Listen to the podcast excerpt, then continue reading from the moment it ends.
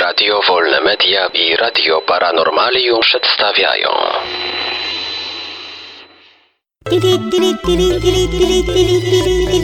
Dziwne informacje. Programie o nożu do wody, staruszce, która unieszkodliwiła bandytę, lodówce otwieranej uśmiechem, zdemaskowaniu mordercy za pomocą gumy do rzucia i państwowej nagrodzie dla tokarki.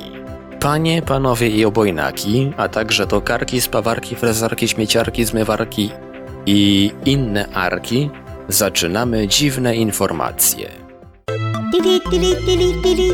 Nóż do wody. Przecięcie nożem kropli wody wydaje się zadaniem niemożliwym do wykonania, ale Antonio Garcia i jego koledzy z Arizona State University stworzyli nóż, który potrafi to zrobić. Naukowcy umieścili krople wody na superhydrofobowej powierzchni i przytrzymali ją za pomocą dwóch pętli z drutu. Następnie przecinali je nożami wykonanymi z cynku lub polietylenu. Noże miały jedną wspólną cechę. Zostały pokryte azotanem srebra i superhydrofobowym roztworem HDFT. Później dowiedli, że możliwe jest przecięcie kropli wody. 82-letnia staruszka unieszkodliwiła bandytę. Leciwa Austriaczka własnoręcznie unieszkodliwiła mężczyznę uzbrojonego w pistolet i urządzenie wybuchowe własnej roboty, kiedy próbował obrabować bank. 82-letnia Herta Walker zbliżyła się ukradkiem do złodzieja, zerwała z jego twarzy maskę i wyrwała mu z rąk łup, oświadczając, że jeśli chce on mieć pieniądze, musi znaleźć sobie pracę. Rabuś uciekł z pustymi rękami i tego samego dnia został zatrzymany przez policję. Emerytkę rozzłościł fakt, że próbował ukraść to, na co inni długo pracowali. Chcesz zjeść? Uśmiechnij się.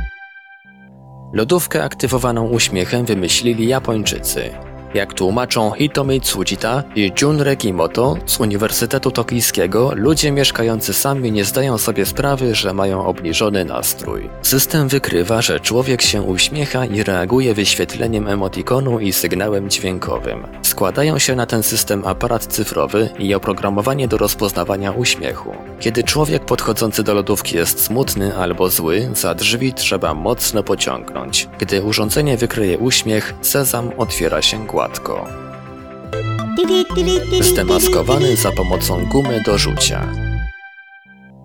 Aranżując fałszywy test gum balonowych z udziałem 63-letniego Gary'ego Rauba, śledczy z Augusty i Seattle zdobyli próbkę DNA do porównań i schwytali przestępcę, który w 1976 roku zabił 70-letnią kobietę. Raub wcześniej stał się podejrzanym, ale wszystkiego się wyparł i uniknął kary. Ostatnio zbadano krew pokrywającą dowód z miejsca zbrodni. Stróże prawa od razu przypomnieli sobie o Raubie i poczęstowali go gumą. Okazało się, że DNA ze śliny pasowało do materiału genetycznego z rozbryzgów. Odznaczenie państwowe dla tokarki.